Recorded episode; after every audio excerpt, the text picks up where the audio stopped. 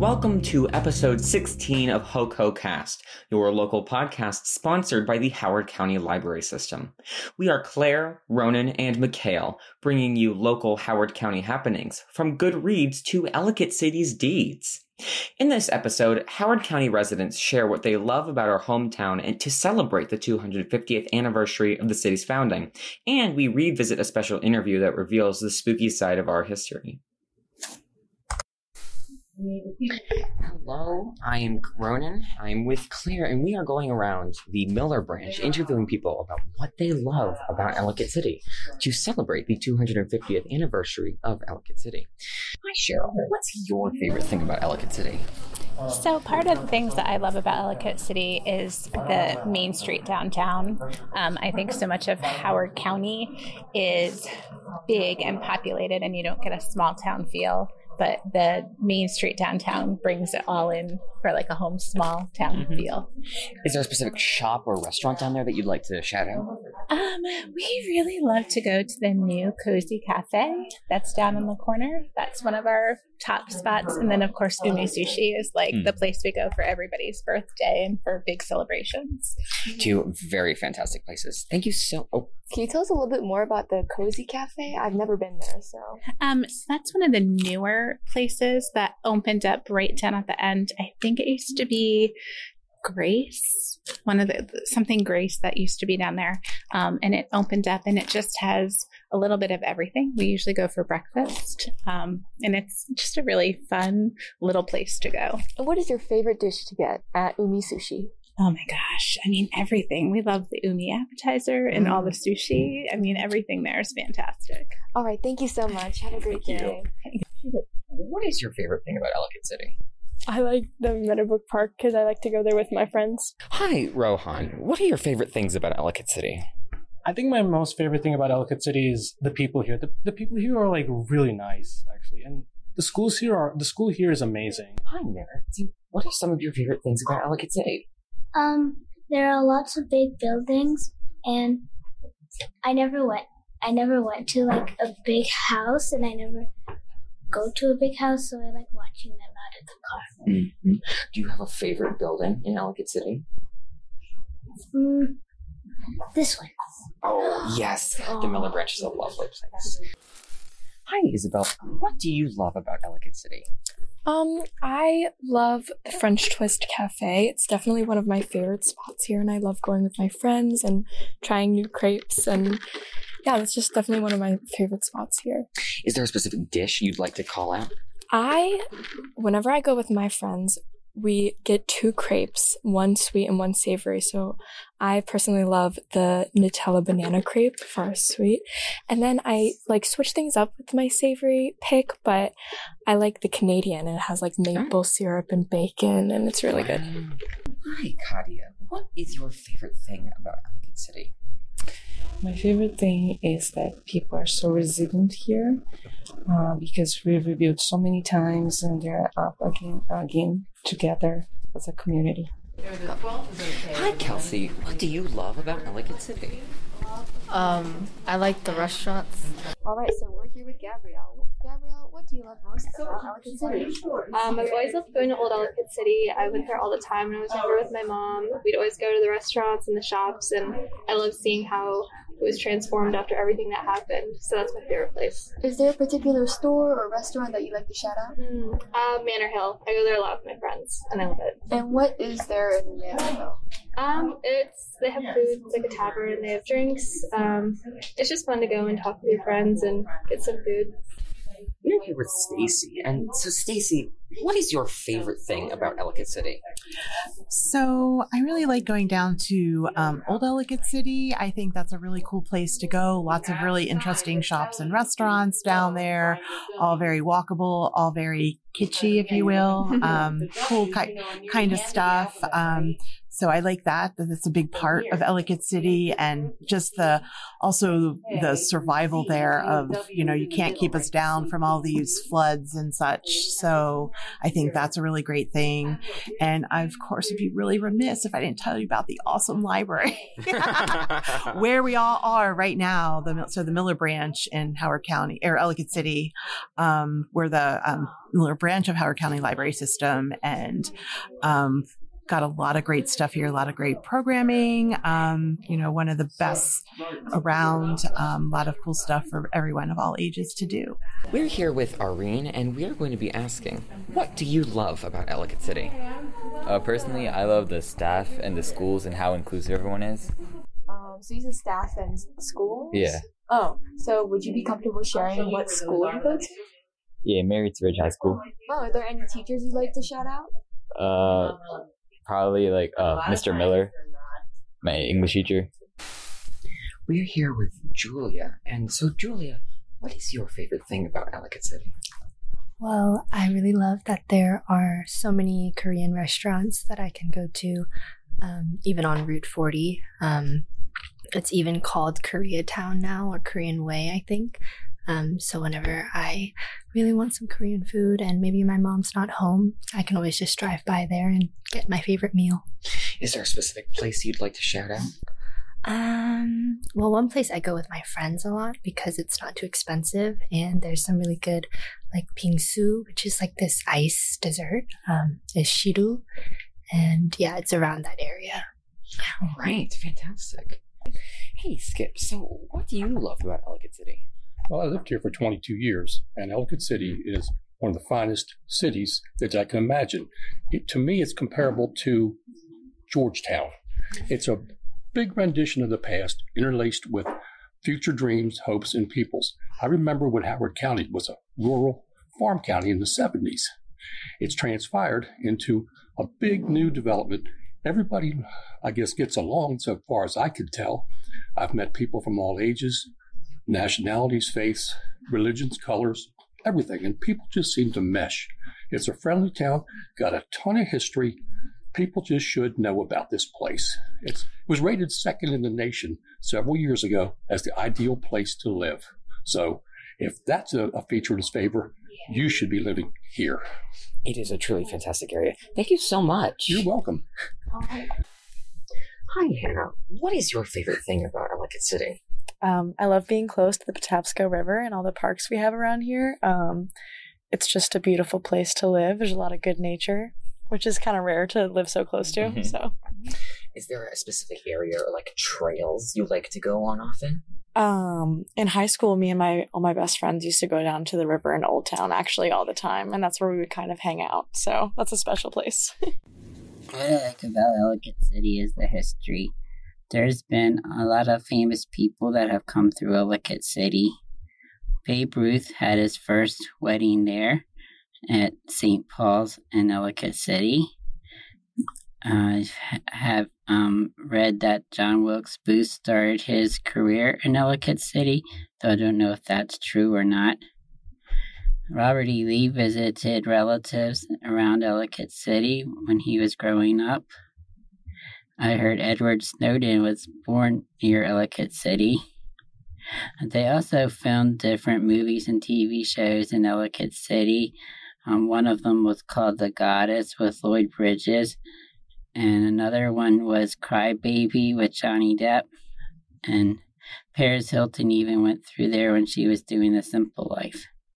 Um, there's a lot of history that um, people can explore in Ellicott City. All right, right here with, with Annie. So, Annie, what is your favorite part about Ellicott City? I grew up here. I have lived here for 60 years. Um, I like the quaintness of Ellicott City. When I was a little girl, it was not full of antique shops and boutiques and things like that. Um, I do remember the bakery on Main Street had delicious chocolate covered donuts. Um, so I like that it has become very quaint and very welcoming.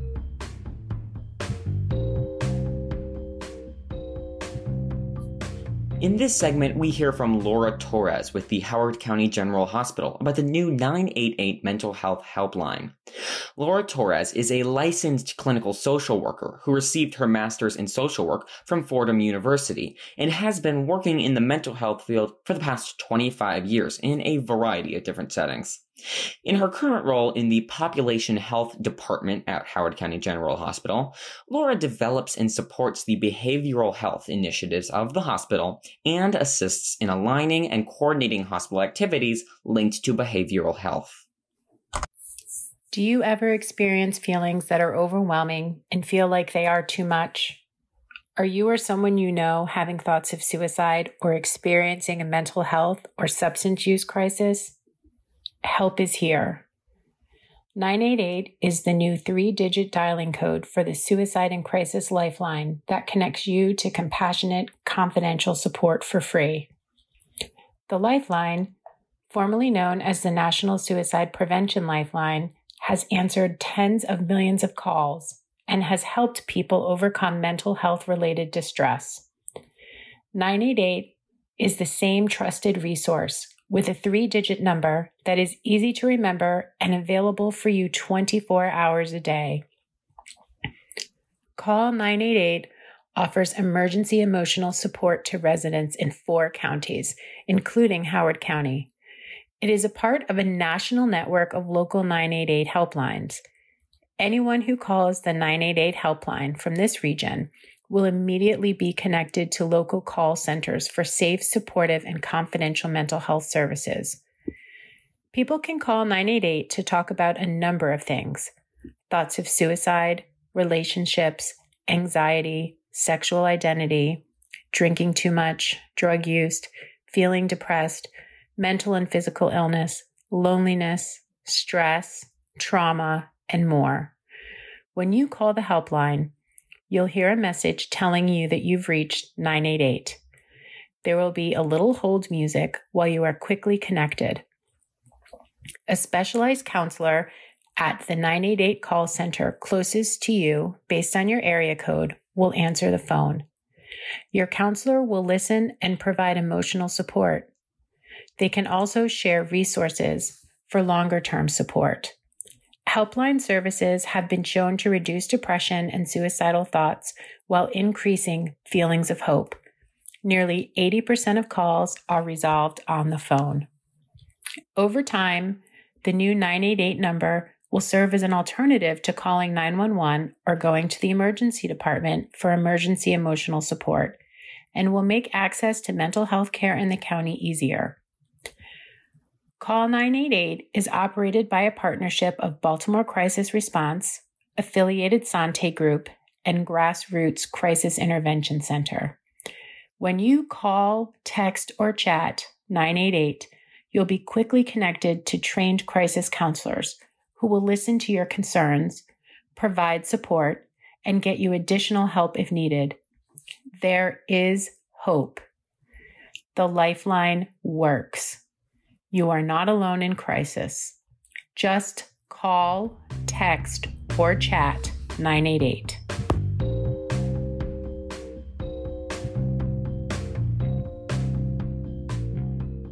In honor of Ellicott City's 250th anniversary, HoCoCast revisits our 2019 interview with Rissa Miller, a guide with Maryland History Tours.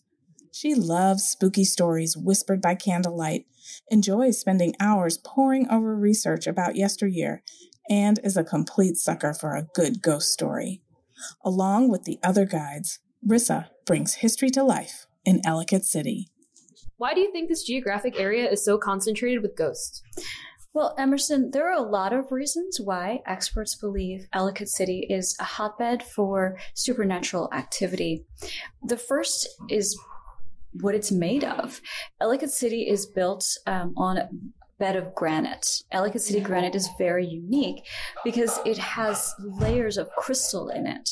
Oh. So anybody who knows anything about crystals or their energetic properties can tell you that one thing they do is sort of trap and keep energy. For sure, for sure. So that's one of the things that happens. As spirits pass they aren't able to leave. The the bedrock of granite on ellicott city in ellicott city keeps them there. And um, even more so when the town was founded back in the 1700s they quarried a ton of this granite and built a lot of the city out of it. So all these buildings and homes and shops were made of Ellicott City granite. And um, many of the older homes, um, even when they've been rebuilt and renovated, their foundation is still made of Ellicott City granite. Yeah. So the next reason has to do with two rivers. The Tiber and the Patapsco are part of Ellicott City.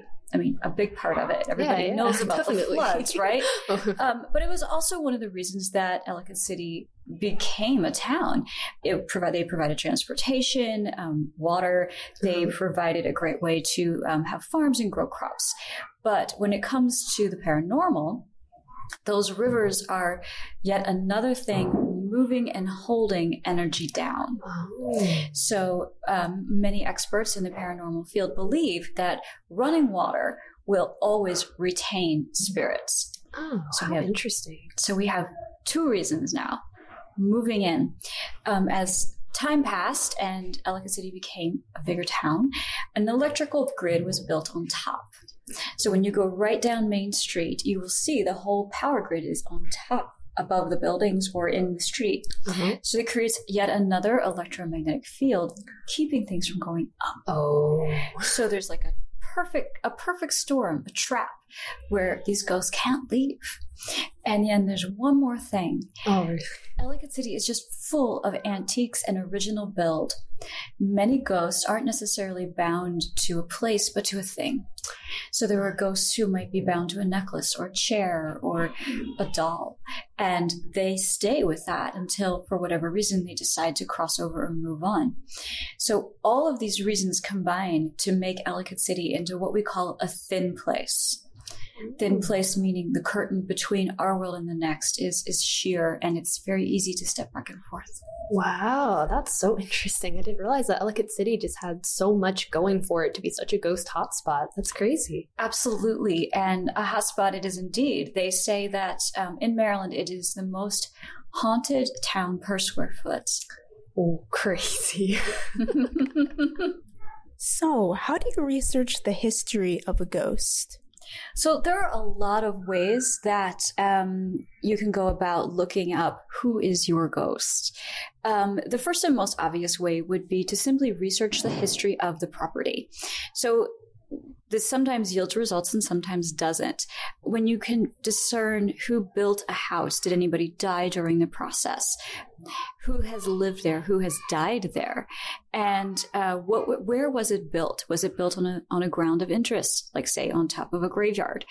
All of these things can contribute into the story of how a house would become haunted. Uh, they don't necessarily answer all the questions, though. In a town as old as Ellicott City, it's a guarantee that in all those old properties, somebody has died there. I promise it. Um, so you don't know necessarily who you're getting, who you're interacting with. Sometimes ghosts are pretty forthright and they'll simply tell you what their name is. That's convenient. It doesn't always happen.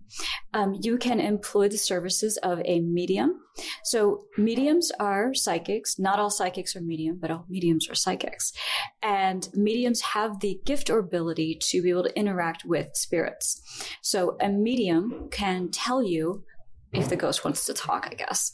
A medium can tell you who is in your house, who's, who's the spirit that's residing there, and why are they still there? Is there something they want? Is there something they're looking for? Is there someone they are clinging on to? Or do they simply just want to be there?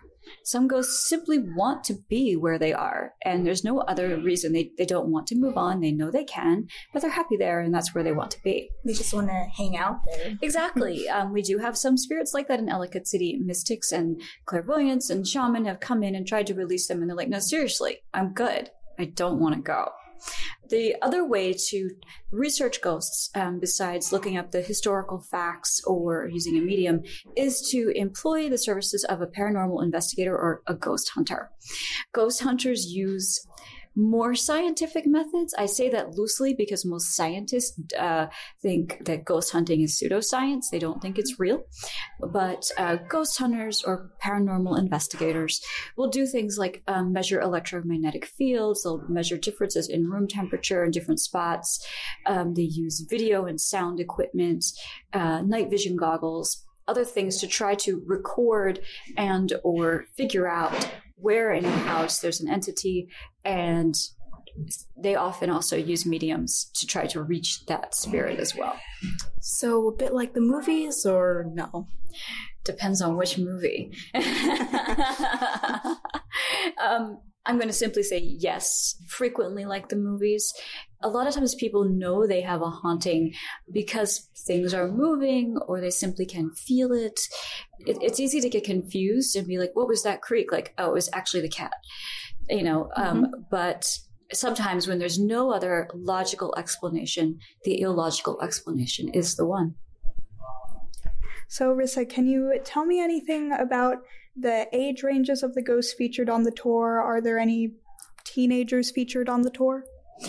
Sure. Um, you know, it's an interesting question, Baz, because we have a lot of ghosts that we know a lot about um, for a variety of reasons. Some of them have revealed information on their own, and some we simply know who they were in their life from historical data. And some simply aren't that old. The, I mean, everybody thinks ghosts are from the 17 or 1800s, but that's not the case. Some of our ghosts are from the 1900s or 2000s. So, um, just because you know you're using the word ghost or referring to a spirit doesn't mean they're very ancient. Um, so when people pass, when they die, and they just they're for whatever reason decide to remain in this realm as a spirit, the age range can be wildly different. We do have a lot of ghosts from the Victorian era, and some of them were women who were probably teenagers to their early 20s. But times were very different then. A woman who was a teenager that should be married and have children at that point. Um, so, you know, it, it was a, a very different way of looking at life. And we do have some women who definitely fell into that category. Um, at Manor Hill, we have Gertrude. They call her Trudy. She's a very active spirit and she's very saucy. And she was probably um, in her late teens when she died. Um, there is another ghost who is commonly seen at Patapsco Female Institute. Her, she was a student there, and her her story is a sad one. She did die of pneumonia. Um, she was originally from the deep south, and the hard Maryland winters were not something that were familiar to her. Right. And although she begged to be taken home, Annie's parents were just kind of like, no, you have to stay at school. You're at this wonderful, reputable school. You need to make the best of it. And uh, she got sick and, and unfortunately passed away. Um, but Annie is very regularly seen on the grounds of Patapsco Female Institute, and she was most certainly a teenager. So there are other ghosts in Ellicott City with ages ranging from like very small children to people who are more mature um, into their 50s, 60s, 70s when they decided to stick around in Ellicott City and haunt the town. And um, there are even spirits of animals. So, um, so yeah, there's a pretty broad range as far as age. Do you tend to find any difference in activity depending on the time period that the spirit is from? But we don't. It's they're very individual. And um, you know, one of the things I tell people is when you're when you're thinking about a ghost, don't think of a ghost the way you would think of them from a novel or a movie. Of course. Think of a ghost the way you would think of any other person you know or animal you know or whatever. They're an individual. They're unique. And some people are more active and talkative and some are less active and talkative and more reclusive. And it's really no different with ghosts. Ghosts um, are mostly benign. They mostly have their own agenda that if you if you happen to cross paths with them, that's great. But if not, they aren't really super worried about you. Some are benevolent and have good intentions and want to help. And then the ones that are the most famous, that everybody writes books and scary, has scary movies about, are the malevolent ghosts. Right. But for the most part, um, all of the ghosts that we, we talk about on our tours and that have been encountered, no matter when they died or how old they were when they passed, their personality stays with them. Of course. Thank you. So, would you say there's any way of knowing whether or not uh, someone is like likely or not to become a ghost? So, um, in in the interest of full disclosure, I am not a medium, and the interactions I've had with ghosts have been completely on their terms, not because I was asking them questions and they were willfully answering. But that said, it is my understanding that there are a variety of factors that can determine whether or not um, upon death someone decides to stay or pass over. And one of those could be that they simply have unfinished business. Um, unfinished business can be someone they love. Um, there is a ghost in Ellicott City who is still protecting something that's buried in a wall in one of the buildings. There are ghosts in Ellicott City that died not that long ago who still have loved ones that live in the town. So my my guess, without being a medium, would be that they're simply sticking around because they still love those people. Um, a lot of times, ser- severe trauma um, can determine that somebody has become a ghost. Accidents, things like that. Um, War. war. We do have a lot of ghosts from the Civil War and the War of 1812. Right. But that exactly, like they don't even realize sometimes that they've passed. Um, there was there's a particular ghost in Ellicott City who died during a um, roofing accident, and he simply stuck around because he didn't know he he could go over into into you know whatever whatever happens next. Did he ever finish the roof? He did not, but the building has been intact for for um, several hundred years. Are there any uh, notable animal ghosts, or are they all human? There are a lot of notable animal ghosts. Um, the most famous animal ghost in Ellicott City is definitely Casper the cat. He haunts the Envy Salon.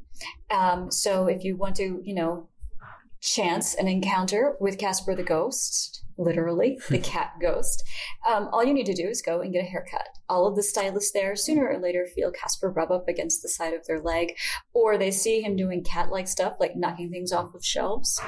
Hmm. Interesting. Well, I'm planning on getting a haircut this weekend. Perhaps I might run into a, uh, a spectral cat. You know? That would be awesome. Okay, so obviously you've probably had a bunch of different encounters, but can you tell us anything about your favorite ghost? Do you have a favorite ghost? Hmm. Favorite ghost. Well, I'm going to have to pick the ghost of the Howard County Visitor Center on Main Street. She has interacted with me a lot, and I I always say hello when I come and go now from the building. Um, I first realized that she was interacting with me when I was standing alone in the parking lot. There was literally no one else there. And I felt a hand grasp my shoulder so hard that I spun around. Oh boy. And at first I thought maybe it was my husband, but then I saw him. He was still walking down the drive. He was way far away. And so I was like, oh, I, I guess that was her. And um, the next time uh, I was leaving from there, and the dome light in my car, which I didn't even know where the switch was, to be honest, embarrassing, flicked on. Oh, like you heard it click, it flicked on. And uh, I, I said to her, I was like, "Oh, hey, I'm leaving, but I'll come see you again soon, I promise." Oh. And the most recent encounter I had with her, I was using the restroom downstairs, and there's a ledge, and I had my phone, my um, cell phone, firmly placed on the ledge, several inches from the the side, and I watched it lift a few times. And then slide over and drop to the floor. You're kidding. And I said to her, Loretta, please don't break my phone. Please, please. I, I don't even have it paid for yet. Please don't break my phone. And um, then the phone stayed, and I carry a lantern to my tours with a Yeah. metal handle. And the metal handle lifted and dropped. Oh, I'm getting shivers just even hearing that story. Oh, that's crazy. So she's probably my favorite because she's kind of friendly and she's interacted with me personally. Mm, a bit of a trickster, a little bit, huh? Like with the whole phone thing. Yeah, well, I think that she's just trying to communicate. Um, when she when she was alive, it was a totally different time. They didn't have cell phones. Oh, yeah, for sure. She wouldn't have understood, you know, the value of that to me. Yeah, and to her, it's just like a an object that's sitting on the ledge. Yeah. So. Oh, that's so neat. All right, well, thank you. Mm-hmm. All right, and Rissa, can you tell us about any interactions that you've had during a tour? Yeah, um, there is a building on Mount Misery that um, is not inhabited. Nobody lives there. It's owned by the county and it's used for storage, but it is a very old building. It dates back to when the Ellicotts founded the um, Ellicott, Ellicott Mills, now Ellicott City. And um, there's something about it. Something about it. Um, before I even knew the ghost stories of the building, it's just one of those places that kind of gives you shivers. Right. And I can tell you for sure that three times on tours that I've been there, the lights on the building, different lights each time, have gone on and off. Oh. So it is a very spooky place, and we do believe that there could possibly be, possibly be malevolent spirits there Right. who are not good intentioned. Other guides have had other kinds of interactions. They've had spectral forms show up in people's photos that were they were taken during tours, um, and that's probably the most glamorous thing. But you can't count on that to happen, of course.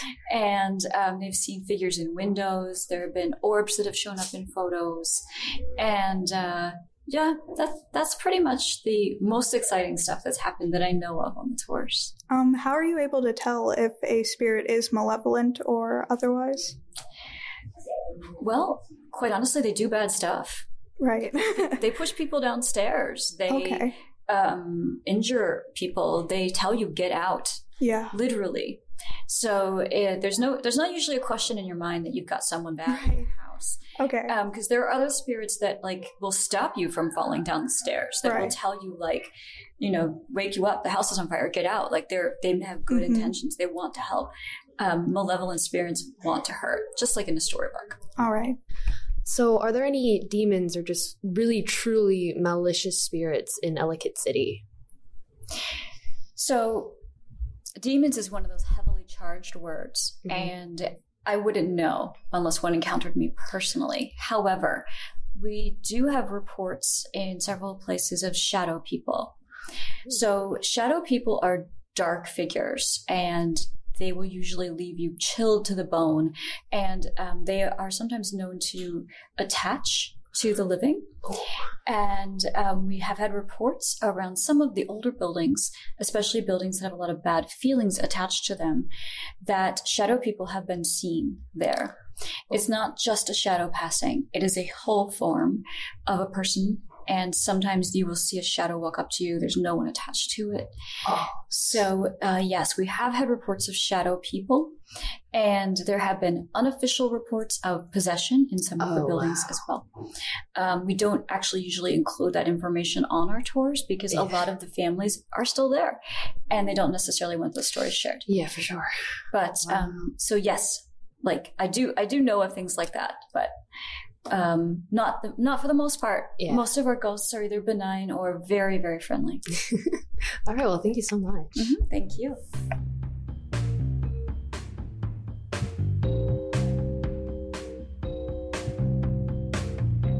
Twenty twenty is the two hundred and fiftieth anniversary of Ellicott City, the county seat of Howard County. We interviewed an Ellicott City historian about Ellicott City's history, etymology, and more. We talked to Ellen Flynn Giles, the president of the Howard County Historical Society. All right, so we are here with an EC 250 historian, Miss Giles. Hi, how are you? Hi, I'm fine. All right, so we're going to start out with our first question. So, who founded Ellicott City and when? Well, as you may or may not know, given the hint with EC 250, we're celebrating our 250th anniversary this year. So we were formed in 1772 by three Quaker Miller brothers, Andrew, John, and Joseph Ellicott, who came down from Bucks County looking for a place to start their own mill, their own business to uh, move out from the influence of their family's successful business in Pennsylvania and create a new world for themselves. And so they found a site on the Patapsco River, um, which you may or may not know is actually a tidal river. You can get to the bay from the Patapsco River. So seagoing vessels actually landed at Elkridge Landing and embarked from there to points in Europe and uh, otherwise around the world. So it was a site that provided them with power, but it also provided them with access to markets. And so they built a mill and they grew the wheat that would help them start their milling business and then provided services to those in the area. When they came here, it was virtually a wilderness.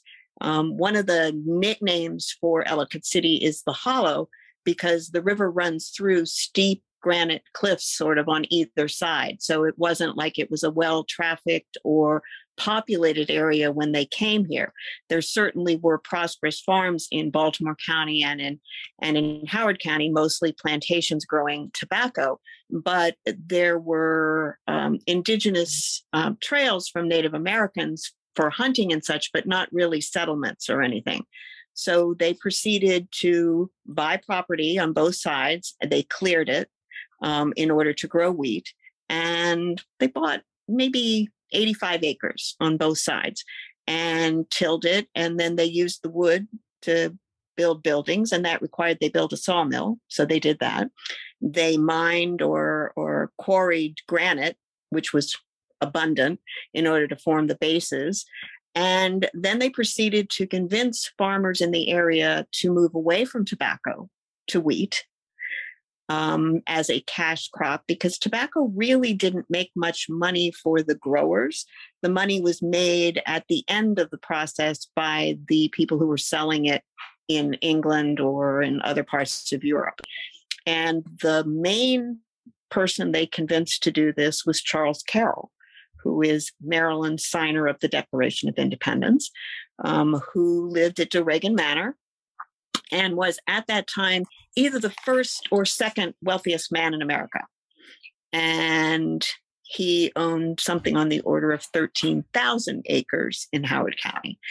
And when he could be convinced of the appropriateness of converting to a different cash crop, that kind of helped change the minds of other people in the area. Um, one of the reasons that tobacco also wasn't as profitable is that it took about three years for the land to recover between crops.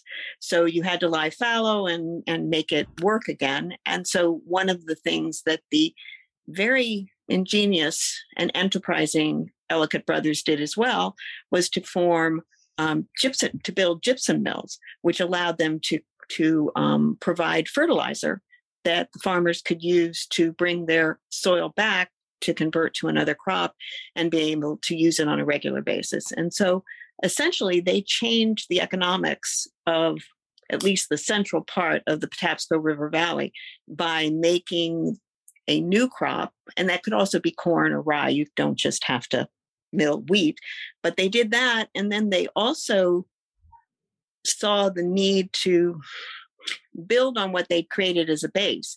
So they actually expanded into a bakery and they got the contract with the US Navy for hardtack, which is the virtually impossible biscuits to eat on a six month to one year sea voyage, which would not mold or anything, but you could dip them in liquid and you'd get some sustenance from it. But they captured the contract and were able then to build even more of a business, hire more people, bring more people into the area. Um, they also changed the economy from one based on enslaved labor to one that was based essentially on bringing in tenant farmers with families who could um, take care of wheat fields in, in smaller parcels. It didn't have to be as large as tobacco had to be in order to yield a crop that would that would sort of take care of you for three years until you could get another one. And so they were they were really forward looking um, they also did not as quakers they did not believe in slavery so they did not support that as part of what they were what they were doing. Uh, they built a meeting house um, so that the people would have a place to worship. They built stores they built they built up a town and from those three young men coming in um, the 1700s, by 1825, Ellicott City was something on the order of 3,000 people and was a prosperous town, and their mills were as prosperous and um, prominent as those they had left behind in Bucks County, Pennsylvania. Wow, that is that is a rich history. Uh, you know, uh, I would not have expected to sort of very industrial town. Um, as it a bounce off question, as it moved into the 20th century, uh, how did the city change? So, how did Ellicott City move away from being a very farm based town into being a more uh, business based town like we know it today? Well, that happened over t- over time and started earlier. Ellicott City was the first railroad station in America. Okay, and that was wow. in the early 1800s. All right, hmm. so the stop in Ellicott City was the first stop on the B and O, which was the first railroad, and so it was the first station. So wow. they started originally hauling goods, not hauling people. But eventually, you needed a hotel for people who were going to stay here, or you needed places for them to eat, in the same way that you needed places for the workers to live and worship and everything. In addition, their um, partnership with Charles Carroll, who was also a very enterprising and um, uh, imaginative young man, um, allowed them to expand even farther. They partnered in building the first part of the national road. Okay, so Frederick Road, which is also Route 144, is the start of the national road leading westward to Cumberland. Mm, and okay. they recognized that they needed not just um, road. You, I mean, most travel in colonial times was done by boat. Most exploration and most habitats that were established were done by boat because there were no roads or paths or anything that had been created because there weren't vehicles that were traveling those roads. People rode on horseback. They didn't necessarily have to create that. So, by starting to establish routes inland that let you go someplace else, they really helped um, support the Western movement of early America and um, made it possible for them to get raw materials from farms further and further out as a town industrialized and became more populous and less farm centered. And then um, also, they got the ability um, to um, have markets for their products. So, whatever the industrial part was, and they now had a market for their goods as well as a source for raw materials. And Charles Carroll laid the cornerstone for the B&O Railroad. So he in, was an early investor in the railroad, and he was also an investor in the C&O Canal. So again, ways to look at building an economy and creating a, a town around a an industry was sort of a new idea and there is newer scholarship the traditional view is that the first results of the industrial revolution in america were the textile mills in new england okay there is now scholarship to suggest that you really could say that Ellicott City was the first industrial town in hmm. America because again not only did they create their source materials they grew the wheat they ground it they sold it they used it they ground it for other people as a service and they also then created an outlet for that a final market for that and all of the people that it took to create that and make it work you had to have coopers who could make barrels you had to have horsemen who could take care of the horses who helped you with your crop and actually transported it to someplace else. You had to have, um, then for all those people, you had to have goods for them to buy. You couldn't create all of them. So you had a company store and you had um, schools. The um, the Quakers also believed that everyone should be educated. So while they didn't educate boys and girls together, they did provide educational locations for both boys and girls, as well as indentured servants and slaves, and hmm. even established a relationship with Chief Little Turtle in Missouri and um, helped educate some of his braves who were sent to learn as young people to understand how to deal with the new inhabitants of their world. Um, so they were very forward looking, very much thinking about growing and building a town and all that it would take to support that because you were no longer li- li- living under the kind of situation you had in colonial America. Everything changed. We were no longer subject to the restrictions of the British. I mean, one of the big things about being a British colony is that you were supposed to, we were only supposed to provide raw materials. Okay, you couldn't make iron. You could you could quarry the ore and you could mm-hmm. do that, but you couldn't sell it and move it. Um, one of the big reasons that Patriots wore homespun during the Revolution was that was defying the order not to make your own fabric everything the cotton that was grown the linen that was all was to be shipped to england to be made into material. It was not to be done here. So that change after the revolution and being able to use raw materials to actually create things and products that were used here was a was a huge change in in the ability of the new country to grow because they could create their own um, goods and services and market them and hire people and fire people and move things around and consolidate. So it was it, it, was hugely important that there be an understanding of how those markets work together and what the supply chain had to look like and how you what you had to do in order to make that work. You couldn't expect people to come to you. You had to build a road so that they could get to you and you could get to them. You had to invest in the railroad so there was a possibility that you would have again other markets. You had to build um, um, facilities in Baltimore City so that you could take goods and store them in a warehouse and get them on a ship and send them you know elsewhere outside of the country. So they were hugely interesting and influential and um, quite enterprising people. I, I, mean you may not know that andrew ellicott was a surveyor who was hired to assist when um, the surveying for the town of washington was being done and L'Enfant left.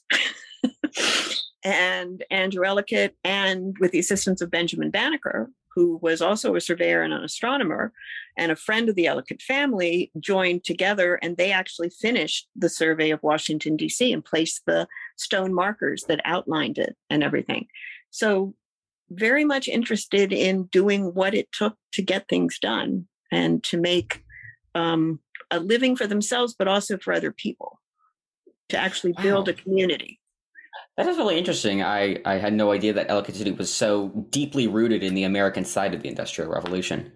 Um, we're going to change gears a bit. Uh, okay. Let's. You have talked about this before, but let's dig deeper into the etymology of the name Ellicott, Ellicott City. Where does it come from? What exactly does it mean? Well, Ellicott was their name. so when they when, when sort of hard to get away from that. They were the Ellicott brothers, and um, they came from England. Um, they in in English derivations, it actually comes from cot is a shortening of cottage, and Ella would be a name, so a place, but it was a name well established in England for a, for a long time. So when they first came here, it was Ellicott Mills was the name of their company. The town just took on the name of the company that was the hub of employment and of prosperity and oh, eventually then got changed to be ellicott city. So and in be, so it was ellicott mills ellicott mills. So when the historical society uh, opened its new children's museum this year um, it is the ellicott mills children's museum because that equates to what the name of the town would have been at the time it first functioned as a school so the name has a history that grew as the town developed and it stopped being a mill town and became an actual city, which is somewhere wow, around the 1850s. Yeah. Okay. Um, Previously, you mentioned the school system, and uh, I'd like to talk a bit about that. So, okay. th- of course, the school system today is Howard County Public School System. Yes. When the schools were founded, was it Howard County Public Schools? Was Ellicott City part of Howard County? Yes, Ellicott City's always been a part of Howard County, but Howard County didn't exist until the 1850s. Howard County was the Howard District of Anne Arundel County until around 1850 into, in the 1850s when it became a, a separate government and so um, howard county and we currently in howard county have no incorporated cities all right that's why we have a county council form of government we don't have um, a mayor of Ellicott City. We don't have mm-hmm. a mayor of Dayton or of Lisbon or of Elkridge. But earlier in its development, those were incorporated cities. Um, and then as the county grew and um, after, uh, well, and Columbia was developed in eight, like 1967. So again, you know, 50, 60 years, um, you started to see a change in how the county operated, but um, the governing system stayed a county based system. So we have a county council um, whereas earlier it was a charter county. So yeah, but it's yeah, they've always been Howard County schools, but it changed as the size of the county changed because as in with the advent of Columbia, a huge portion of farmland was converted into residential housing and commercial space and everything. So the, while the western part of the county remains agricultural to a large extent in District 5, the other four districts are much more um, densely populated and um, occupied. Wow, that is that is really interesting. Um, so we're gonna move a bit to the future now. So, what are some upcoming Ellicott City 250th anniversary events that our listeners should know about?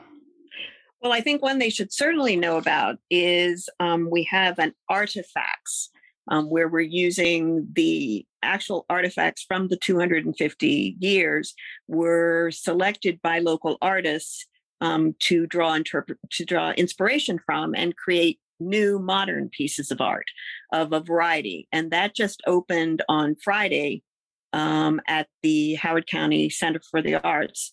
And that's on High Ridge Road in um, City. And it will be running from the 19th of August to, I think, the 24th of September, the 24th of September. And so you're able to see pictures of those artifacts and then see and hear from the artists, you know, what they took from that and why they chose to explore um, the media that they did. But also, all of those artifacts are on display at the Museum of Howard County History, which is in Ellicott City in the um, old First Presbyterian Church at the top of Mount Misery, right next to the old courthouse.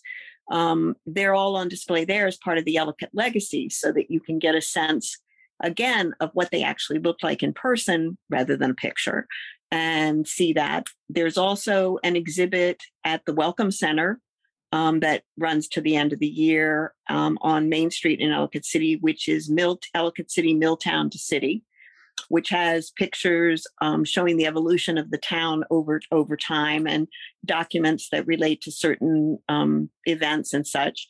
And um, trying to think. We'll have a on September 2nd, there will be a lunch lecture at noon on Friday, September 2nd, about Benjamin Banneker and particularly focusing on his friendship with the Ellicotts. Um, one of the granddaughters of um, the Ellicotts wrote two biographies of Benjamin Banneker. And of course, he partnered with Andrew Ellicott in doing the surveying, but that uh, relationship with the Bannock with the between the Ellicotts and the Bannekers um, lasted a pretty long time, and that will be on the second. And then um, from the 15th of September to the 7th of October, there will be an exhibit by Wiley Perky, who's a local um, watercolorist, which is called A Brush with History. And that will be on exhibit at the Columbia Arts Center. So, as part of EC 250, lots of historical organizations as well as artists groups as well as musicians and um, educators are all coming together to find ways in which they can highlight parts of that illustrious history and find ways to connect with people in the present day and help them understand um, what got us to where we are and what lessons we want to take from that and how we want to move forward as a as a community by understanding where we came from. Wow, EC250 really has a great lineup these uh, next couple months. All right, so there's just one final question, and it's a personal question for you. It's a quintessential question that we ask ever every interviewee on HoCoCast. If you had a box of chocolates in front of you, which mm-hmm. one would you eat first? I think the one I didn't recognize. Oh, interesting. If I wasn't, if I, you know, if it wasn't clearly, you know, a flat one that indicated that maybe it was caramel, hard caramel inside, or didn't have a piece of coconut on the top, or didn't clearly have a nut marked underneath it, I think I'd want to try one where I wasn't really sure what I was going to get so that it would be an adventure. Yeah, that's really adventurous of you. Well, Miss Giles, it has been a pleasure having you on today. Thank you so much for coming on. Uh, listeners, just for details for the 250th anniversary of Ellicott City website, you can go to ec250.com. Miss Giles is part of HC hsmd.org, the Howard County Historical Society. Thank you so much for coming on today. It was a pleasure. Thank you for having us. And thank you for being so interested in the Sestercentennial. And that's your quiz word for this for today.